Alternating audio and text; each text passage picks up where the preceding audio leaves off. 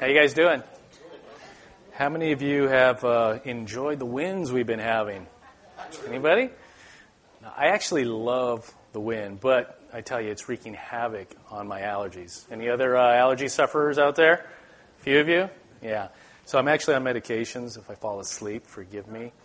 Um, we thought we'd do a little contest. We're going to replay the video back, and if you can guess how many times I scratched my nose during the service, you might win a prize. Maybe. I don't know. Welcome to Element. Uh, if you don't have a Bible, we have Bibles in the back, or there may be some Bibles underneath the seats there. Uh, feel free to take one if you don't own a Bible. Take it home with you. If you uh, just forgot yours, use that one. We have sermon notes on the communion tables all around the room. They look like this. They have the scriptures and some questions to go a little bit deeper. If you have a smartphone, you can download an app called YouVersion. Click on uh, More and Events and click on live. It brings us up by GPS, and you can follow along that way as well. So, uh, thank you all for being here. My name is Eric. I am one of the pastors here, and uh, I want to welcome you again. So, please stand with me for the reading of God's Word. This is Hebrews chapter 3, verse 15, and it says, As it is said, Today, if you hear his voice, do not harden your hearts, as in the rebellion. Let's pray. Father, thank you for bringing us all here this morning. We thank you for your grace and your mercy in our lives. Holy Spirit, we thank you that you are working and that you're, you're moving. And just like the wind, Lord, that we talked about, that uh, we hear the sound of it, but we don't know where it's coming from, where it's going. But we know that everybody that's born of the Spirit, it's like that, Lord.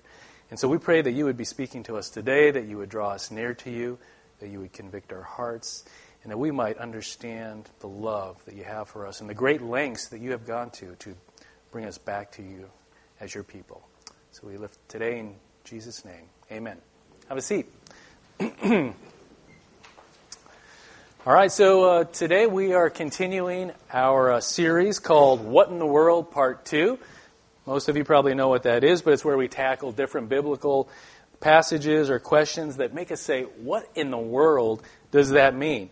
At the end of last year, we had you write down some of your questions, and we promised that we'd take some time this year to uh, answer them, so that's what we're doing. Uh, now, the question we're going to talk about this week, I have to warn you up front, it's a very difficult topic. It's a very, very serious topic with serious implications. So it's kind of funny how Aaron decided to take this one off. Now, actually, I chose this one. I am a glutton for punishment. Um, but I tell you, for me, today's question is particularly hard. It was a tough one to work through, and I really wrestled with this message. So I'm just going to jump right in because I have a lot to cover. So here we go. The question today is What in the world is the blasphemy of the Holy Spirit? Easy one, right? now, if you're keeping up with world events, you probably know that many people around the world are still being punished or even killed on charges of blasphemy.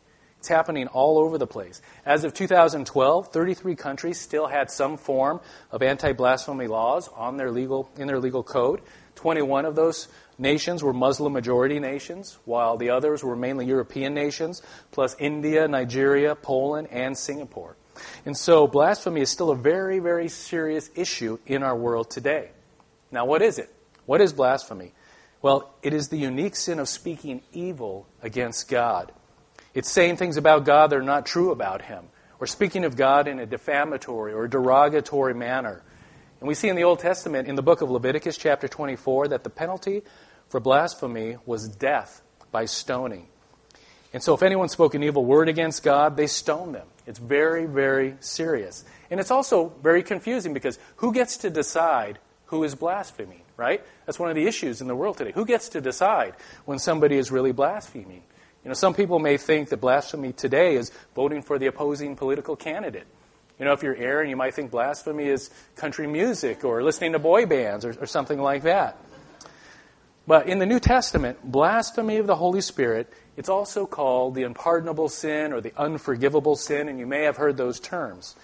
And as we'll see by the very words of our Lord Jesus himself, he states that there is an unforgivable sin. And it is to blaspheme or to speak against the Holy Spirit. Now, unfortunately, there has been a lot of misunderstandings about what this sin really is, and it's caused a lot of fear and a lot of distress among many believers who think that they may have committed this unforgivable sin. Some actually live in constant and paralyzing fear. They're burdened and they're broken and they're grieved and they're terrified that maybe some sinful habit that they can't break or some recurring transgression that they can't avoid will forever exclude them from the presence of God. And so their confidence is shattered and the assurance of their salvation is all but lost. I can remember myself being a young believer and reading about this unpardonable sin and thinking that my frequent failures put me so close to that unforgivable sin because maybe I offended God or I offended the Holy Spirit in such a way that I was reaching that place of unforgiveness. And so it's really important that we understand what the blasphemy of the Holy Spirit is. But first, we need to be reminded of one thing, and that is that God has revealed himself to us in Scripture as a forgiving God. By virtue of his very nature, he is a God of forgiveness. We see that throughout all the Old Testament and the New Testament. Psalm 86 5 says, You, Lord, are good and ready. You're eager to forgive. Psalm 103 3 says, He forgives all your iniquities. God reveals himself to us in Exodus 34 and verse 6. He says, The Lord God, merciful and gracious, long suffering and abounding in goodness and truth, keeping mercy for thousands, forgiving iniquity and transgression and sin. And at the end of the prophet Micah's message in Micah 7:18 he says, "Who is a God like you, pardoning iniquity and passing over the transgression of the remnant of his heritage? You will cast all our sin into the depths of the sea." And the same thing goes for the New Testament. The apostle John, he says, "My little children, he has forgiven you all of your sins for his name's sake." And Paul said to the Ephesians, "He has granted us redemption, the forgiveness of sins." And it doesn't matter how severe the sin, God can still forgive. There are people who think that they have sinned some kind of sin so bad, so heinous or gross that there will never be forgiveness. But that is not the case. What's the worst sin that you can think any human being could or, or would or has ever committed? What's the worst one? Killing Jesus. How about that? Killing Jesus, the Son of God. Could there be anything worse than that? It not only embodies murder, but the most hateful, venomous, vicious rejection of God. And that is precisely the sin which Jesus demonstrates is forgivable. In Luke 23 and verse 34, as he's hanging on the cross, he looks down at those who have taken his life and he says, Father, forgive them. Forgive them. Even killing the Son of God is forgivable. And it isn't the volume of sin that is forgivable any, any less than the kind of sin. It doesn't matter how much you sin or how many times you've fallen. We're told that God's mercies are new every morning. So this is very important. That's the essence of the biblical message that man is a sinner and God forgives.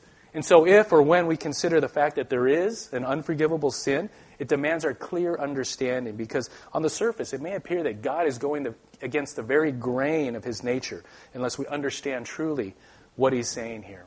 So, it's a little bit of background. A few weeks ago in our authority series, we were going through Matthew chapter 9, and we were talking about Jesus' authority over spiritual forces, where he healed a mute man who was demon oppressed. And everyone saw it, they, they marveled, because they were astonished that clearly Jesus had this supernatural power over evil spirits.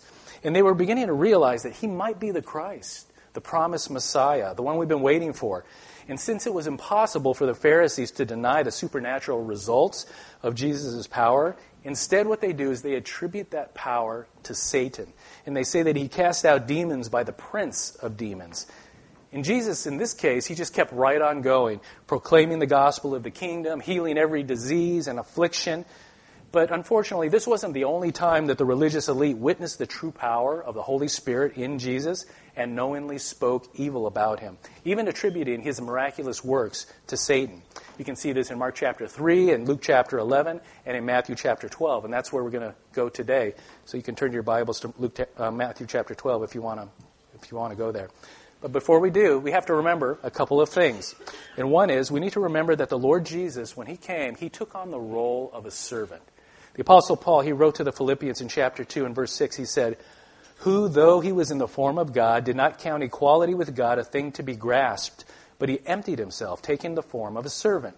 Being born in the likeness of men, and being found in human form, he humbled himself by becoming obedient to the point of death, even death on the cross. Jesus voluntarily set aside his prerogatives of deity, and he allowed the Father's will to be expressed through him. This is a very explicit fact that's repeated over and over in the New Testament. Jesus said many times himself that I have come to do my Father's will. I have come to do the will of him who sent me. And from the very first moment that we meet Jesus as a boy at the age of 12, he makes it very clear the reason he came. He says, I have come to do my Father's business. I must be about my Father's business. But we also have to remember this, and this is very important, that not only was he submissive to the Father's will, but he was totally dependent on the power of the Holy Spirit. We see that from his baptism, through his temptation in the wilderness, through his preaching and his teaching and his, his healing and his delivering. In Mark chapter 1, verse 10, speaking of his baptism, it said that when he came up out of the water, immediately the heavens were torn apart and the Spirit descended on him like a dove. And then we read in Luke 4 1 that Jesus was full of the Holy Spirit. He returned from the Jordan after his baptism and he was led by the Spirit into the wilderness. And in, in chapter 4, verse 14, he then returns from there. It says Jesus returned in the power of the Spirit to Galilee, and the report about him went out through all the surrounding country. And in verse 18 of chapter 4, Jesus himself said, The Spirit of the Lord is upon me because he has anointed me to proclaim good news to the poor. He has sent me to proclaim liberty to the captives and recovery of sight to the blind, to set at liberty those who are oppressed the Holy Spirit energized what Jesus did in his ministry from his baptism through his temptation in the wilderness, through his teaching, his preaching, his healing, all of it. Everything Jesus said and everything that he did was empowered by the Holy Spirit of God. So we're going to look in our Bibles at Matthew chapter 12, starting in verse 22. But the point is, when we looked at Jesus, when we evaluated Jesus, you were in fact evaluating the very will of the Father and the very power of the Spirit that was manifest in his human form. So this is Matthew 12, verse 22. It says, Then a demon oppressed man who was blind and mute was brought to him, and he healed him, so that the man spoke and saw. And all the people were amazed and said, Can this be the son of David? But when the Pharisees heard it, they said, It is only by Beelzebul, the prince of demons, that this man cast out demons. Well, this time, Jesus is not going to let it go he's going to issue them one of the strongest warnings that you're going to find in the scripture. But first, he starts by destroying their very stupid and illogical comments by stating the obvious. In verse 25, he says, Knowing their thoughts, he said to them, Every kingdom divided against itself is laid waste, and no city or house divided against itself will stand. And if Satan cast out Satan, he's divided against himself. How then will his kingdom stand? And if I cast out demons by Beelzebul, by whom do your sons cast them out? Therefore, they will be your judges. But if it is by the Spirit of God that I cast them out, then the kingdom of God has come upon you. Why would someone who has a kingdom fight against themselves? It makes no sense for Satan to destroy himself. It goes against his purpose. But that's interesting, right? Because rarely does our sin or our rebellious justification for sin make any sense. Like the first sin that we ever see in the Bible, where Adam and Eve disobeyed God, and Adam says, It's her fault. It's not my fault. And we still do that today. And it makes no sense at all. In this case, the Pharisees, they recognize the supernatural power of God, but they won't acknowledge it. And they won't submit to Jesus as the promised Savior. And they only have two options here only God or Satan. Those are the only two options because those are the only two supernatural kingdoms that exist. And they opt for Satan. Seriously? You got two choices and that's who you go for? I mean, come on. Verse 29 or how can someone enter a strong man's house and plunder his goods unless he first binds the strong man? Then indeed he may plunder his house. He's saying only by the Spirit of God, who is stronger than Satan, can, can, be, can Satan be overcome. And, and his demons, can, they can only be overcome because only the kingdom of God is stronger than the kingdom of Satan. In verse 30, he says, Whoever is not with me is against me. Whoever doesn't gather with me scatters. So here's Jesus, the king, and he's ushering in his kingdom. And since they are not for Jesus, they are against him. Those are the only two options for anyone. There's no neutrality here. By Jesus' own words, if we are not with him in gathering, then we are against him and we are scattering. And rather than gathering people into God's kingdom, they were scattering them. Verse 31. Now we start getting into the meat of it here. Therefore I tell you, every sin and blasphemy will be forgiven but the blasphemy against the Spirit will not be forgiven. Which sins will be forgiven? every sin and blasphemy, every sin and blasphemy will be forgiven. There is no sin that is beyond the redeeming, cleansing blood of Jesus. None except one singular sin. And by its very definition, it puts you beyond forgiveness. Now, sin and blasphemy, in a sense, they are distinct, although blasphemy is a sin. Sin covers a large category of evil deeds and thoughts and attitudes, and blasphemy is one kind of sin in that broader category. And the Apostle Paul, he, he, wrote to the Corinthians in 1 Corinthians 6 9, and he talks about this list, just a small sampling of different kinds of sin, from sexual immorality to idolatry and adultery and homosexuality and stealing, greed, drunkenness, cheating, and so forth. But in verse 11, he says, And such were some of you. But you were washed, you were sanctified, you were justified in the name of the Lord Jesus Christ, and by the Spirit of our God. Now, this is important, so stay with me here. Jesus said that every sin and every blasphemy will be forgiven. But this isn't some unconditional, universalist statement that no matter what you do, no matter what you believe, that all of your sin and blasphemy will be forgiven. No, we are forgiven when the conditions are met. And the condition for forgiveness of every sin is very clearly given in the New Testament as repentance towards God and faith in Jesus Christ and in the work that he made possible on the cross. That is the condition for repentance, and it's all made possible by the Holy Spirit of God. We read in 2 Peter chapter 3 verse 9 that the Lord is not slow to fulfill his promise as some count slowness, but he is patient toward you, not wishing that any should perish, but that all should reach repentance. And Paul wrote to the Corinthians in 2 Corinthians 7 verse 10 for godly grief produces a repentance that leads to salvation without regret. In the apostle John he wrote in 1 John 1 9, he said, If we confess our sins, he is faithful and he is just to forgive us our sins and to cleanse us from all unrighteousness. And so we see that true confession, it, it involves a change of heart and a change of mind where we agree with God about our sin. And we turn away from our sin in repentance and we turn towards God in faith and we believe in Jesus and we receive Him and what He has done for us. We receive Him as our Savior. And it's then that God forgives all of our sin and even our blasphemy. Now, the classic illustration for this was the Apostle Paul himself. Speaking about himself in 1 Timothy chapter 1, he said, Though formerly I was a blasphemer, a persecutor, an insolent opponent, but I received mercy because I had acted ignorantly in unbelief. And the grace of our Lord overflowed for me in the faith and the love that are in Christ Jesus. The saying is trustworthy and deserving of full acceptance that Christ came into the world to save sinners, of whom I am the foremost. Paul said, I was the worst. I am the worst of sinners. I was a blasphemer, speaking evil against God. But even Paul was forgiven. Again and again. That's the message. Forgiveness, forgiveness, forgiveness. God will graciously forgive any sin, even the sin of blasphemy. And you might ask, well, would a Christian commit that sin? Yes, Christians commit that sin. Anytime you think a thought or, or you say a word against God, you blasphemed. Anytime you had a, an evil thought, or even if you were thinking, God, that wasn't fair, in a sense, that's a blasphemy. Look at verse 32. Jesus said, And whoever speaks a word against the Son of Man will be forgiven. But whoever speaks against the Holy Spirit will not be forgiven, either in this age or in the age to come.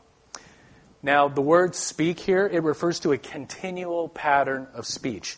This wasn't some one time, momentary slip up. So, because these people, they continually spoke evil against the work of God's Spirit, it put them close, if not past, the point of no return, the place where they became unforgivable, forever lost, both now and throughout all eternity. He says that even speaking against Jesus himself in his humanity as the Son of Man will be forgiven but not if you speak against the Holy Spirit. Now, one might say, well, you know, he's a carpenter from Nazareth, like some of them did.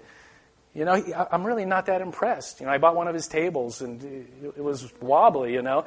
Maybe because you like to complain, not because Jesus was a bad carpenter or anything like that. And so it may not be clear to them. They could speak a word against the human Jesus in his humiliation. You know, that's forgivable. You may not know the facts. You may not perceive the divine. And we see that. That's happened, ironically, in John chapter 10, verse 30.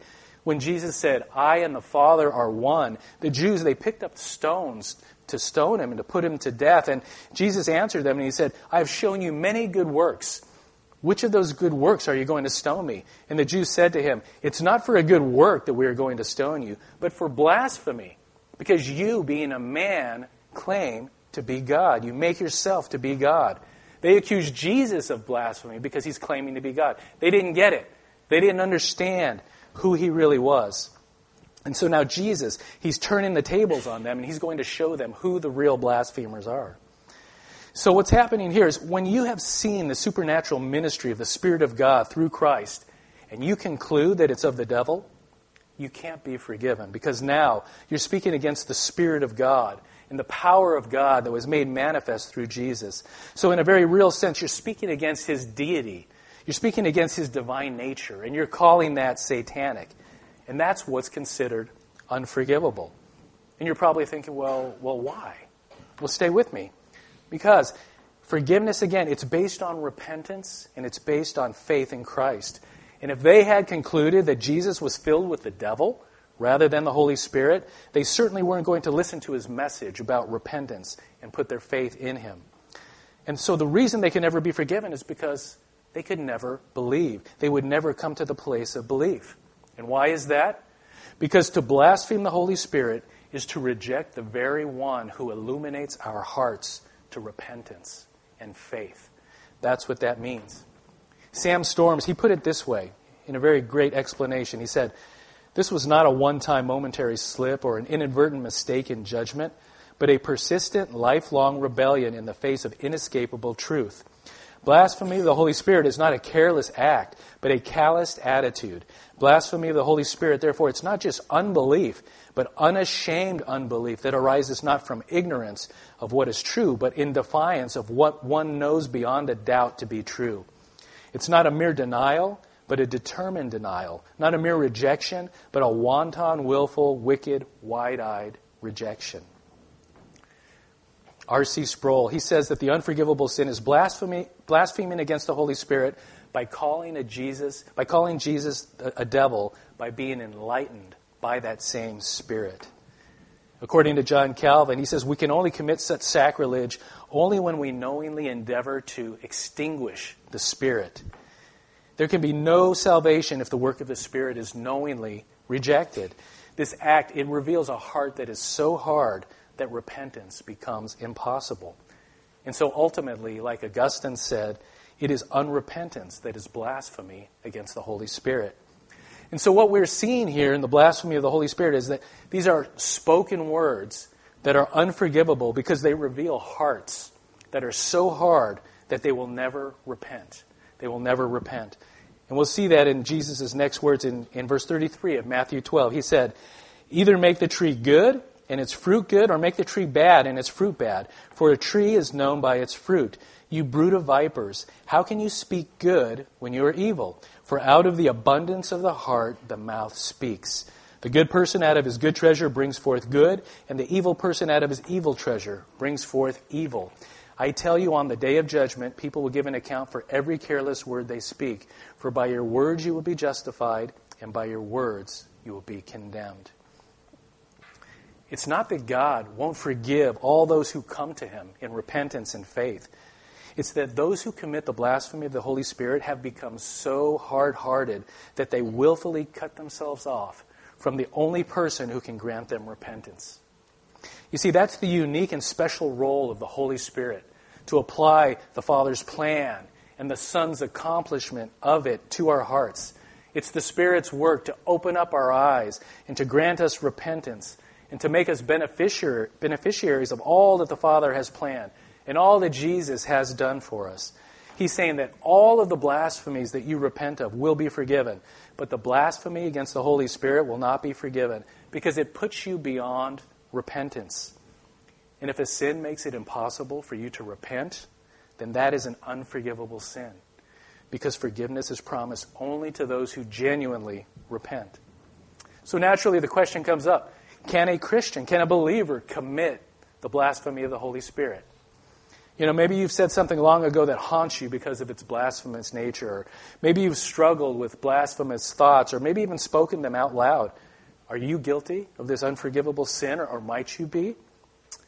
Well, by its very definition, to be a true believer, you cannot commit the blasphemy of the Holy Spirit. Because a believer is somebody who has already turned to God in repentance and faith in Jesus Christ and his redeeming work on the cross.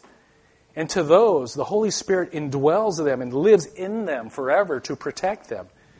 Jesus said in John 14, verse 16, he says, I will ask the Father, and he will give you another helper who, to be with you forever, even the Spirit of truth, whom the world cannot receive, because it neither sees him nor knows him. You know him, for he dwells with you, and he will be in you. And Paul said to the Ephesians in chapter 1, verse 13, he says, in him, you also, when you heard the word of truth, the gospel of your salvation, and believed in him, were sealed with the promised Holy Spirit, who is the guarantee of our inheritance until we acquire possession of it to the praise of his glory. Now, we know we as believers, we still sin. And we can grieve the Holy Spirit by continuing to walk in sin. But Paul goes on to say in Ephesians chapter 4, verse 30, he says, do not grieve the Holy Spirit of God, by whom you were sealed for the day of redemption. Again, we were sealed, and having been sealed by the Holy Spirit, it's the guarantee that God will complete the work of redemption that He has started in each person who has trusted in Him, in each one of us as believers. So, no, you cannot, as a believer, commit the blasphemy of the Holy Spirit. So, then the next question is so, is there a danger for people today of committing this unforgivable sin? Well, do you know that it's possible for people to go to church for years, hearing the gospel over and over, even becoming church members, and never commit their lives to Jesus in true repentance and faith? The book of Hebrews tells us that it's possible for people to be very close to the kingdom of God and ultimately reject the truth that they've been shown, putting them in this unforgivable state. Hebrews was basically written to Christian Jews, but periodically there's warnings there to unchristian Jews, non Christian Jews. They heard the gospel, but they never received Jesus as Savior and Lord. They had all the intellectual information, they had that stimulation, they had proof, and they had the evidence there. They've seen it all and they heard it all. And maybe even they believe it in their minds, but they won't come to Christ. They won't take that extra step because they're afraid of being ostracized from their community or being put out of the synagogue. And so they're holding back. And that's what we see here in Hebrews chapter 6. In verse 4, it says, For it is impossible in the case of those who have once been enlightened, who have tasted the heavenly gift, and have shared in the Holy Spirit, and have tasted the goodness of the Word of God, and the powers of the age to come, and then have fallen away to restore them again to repentance, since they are crucifying once again the Son of God to their own harm and holding him to contempt. On the surface of it, it may seem like this experience indicates salvation, but there is no reference to anything that resembles real salvation in these verses. There's no justification, there's no redemption, there's no sanctification, no new birth, no being made holy, no being made righteous. None of the normal New Testament language for salvation is used in these verses. And none of this language is used elsewhere in the New Testament, speaking of salvation. It says that they were enlightened.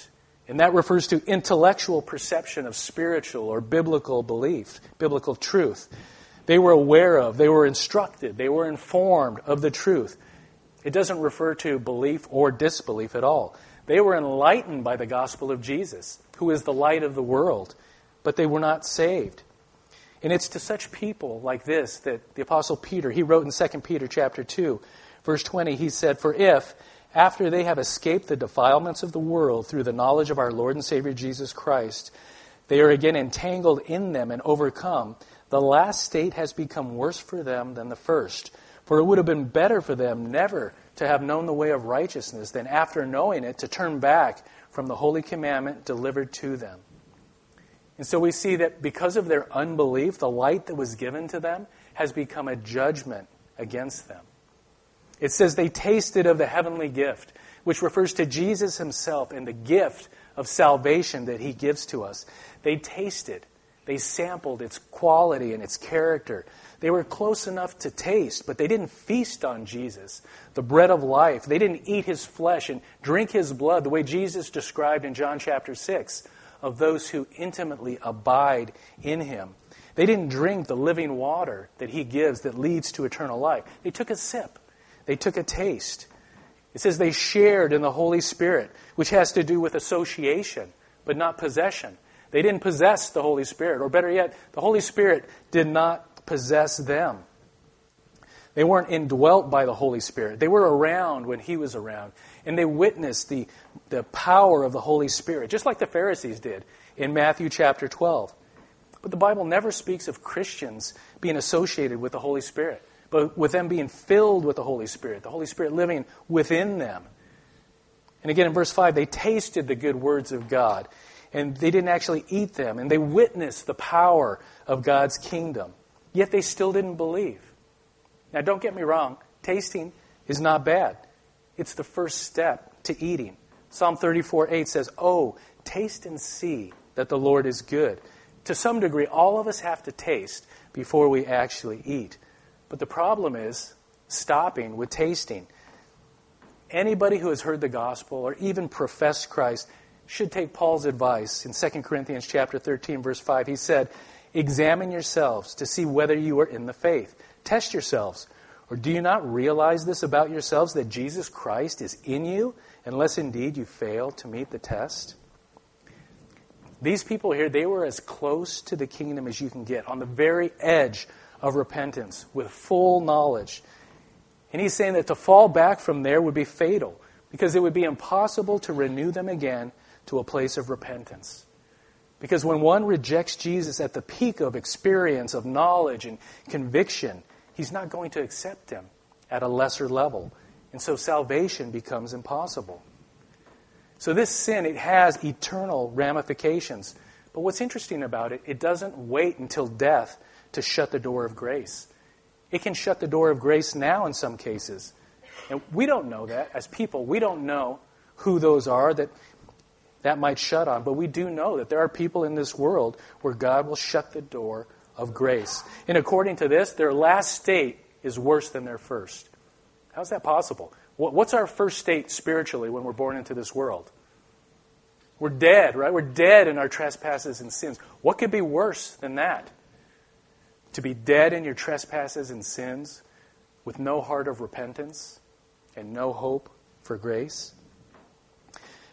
During World War II, there was an aircraft carrier in the North Atlantic, and it was at a very high point in the war, and the carrier was engaged in battle, and it was a very dark night, and there were enemy ships and submarines throughout the area, and six pilots took off from the carrier, and they wanted to see if there were any enemy submarines that could be attacked. And while they were all up in the air, the enemy attacked by air, and the order was given for a total blackout, and the carrier had to shut off every light which left those six pilots out there flying around without any ability to, to locate the ship in the darkness of that black night.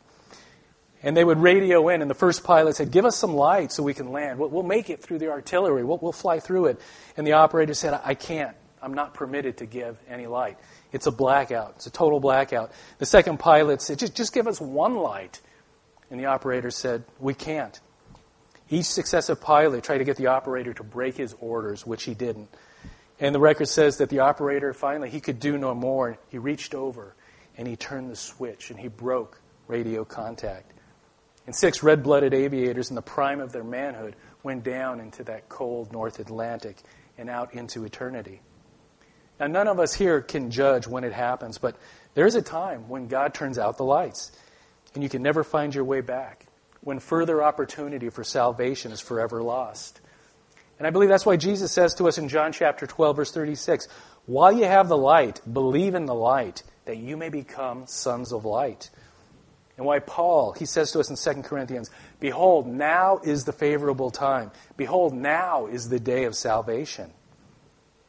And why the Holy Spirit says to us, Today, if you hear his voice, do not harden your hearts as in the rebellion. Maybe you're listening to this message today and you're thinking, man, have I crossed that line? I don't think you have. We as people, we don't get to make that call. But what we know is we know that God is good. He's so much better than any of us. And the beauty of forgiveness is that the price of forgiveness was paid for at the cross, at that moment. If we would just come to Jesus. And He's calling out to each one of us. And we thank God for that. The band's going to come up right now. And as they do, we're going to go to communion. And that's when we remember exactly the price that Jesus paid for our redemption, for our forgiveness, so that we could be reconciled back to God. And we take that cracker and we break it. We remember his body that was broken for us. We dip it in the wine and in, or in the grape juice. We remember his blood that was shed for us to reconcile us back to God.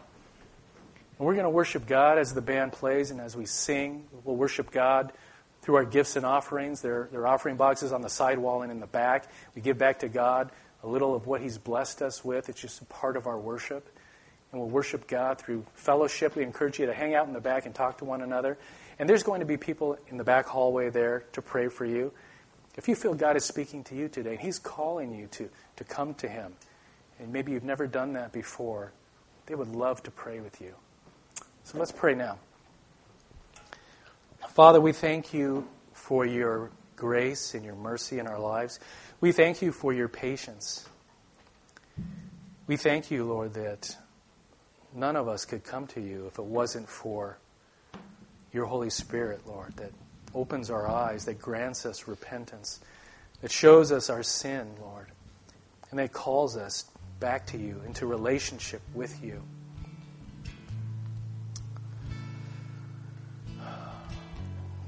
Father, we pray that you would speak to each one of us here. Open our eyes to see your goodness, just how much you love us. And Father, give us the strength to come to you, to lay aside our pride, and set us free, Lord, from the past, from the sins that have bogged us down, that have plagued us, Lord, that have caused us shame. Help us to remember that Jesus paid the price for those sins, and as you hung there on that cross, Jesus, you bore our shame so that we could be free, so that we could stand up and say, Thank you, God, for saving me. Help us to know and understand your mercy, Lord, today. We ask it in Jesus' name. Amen.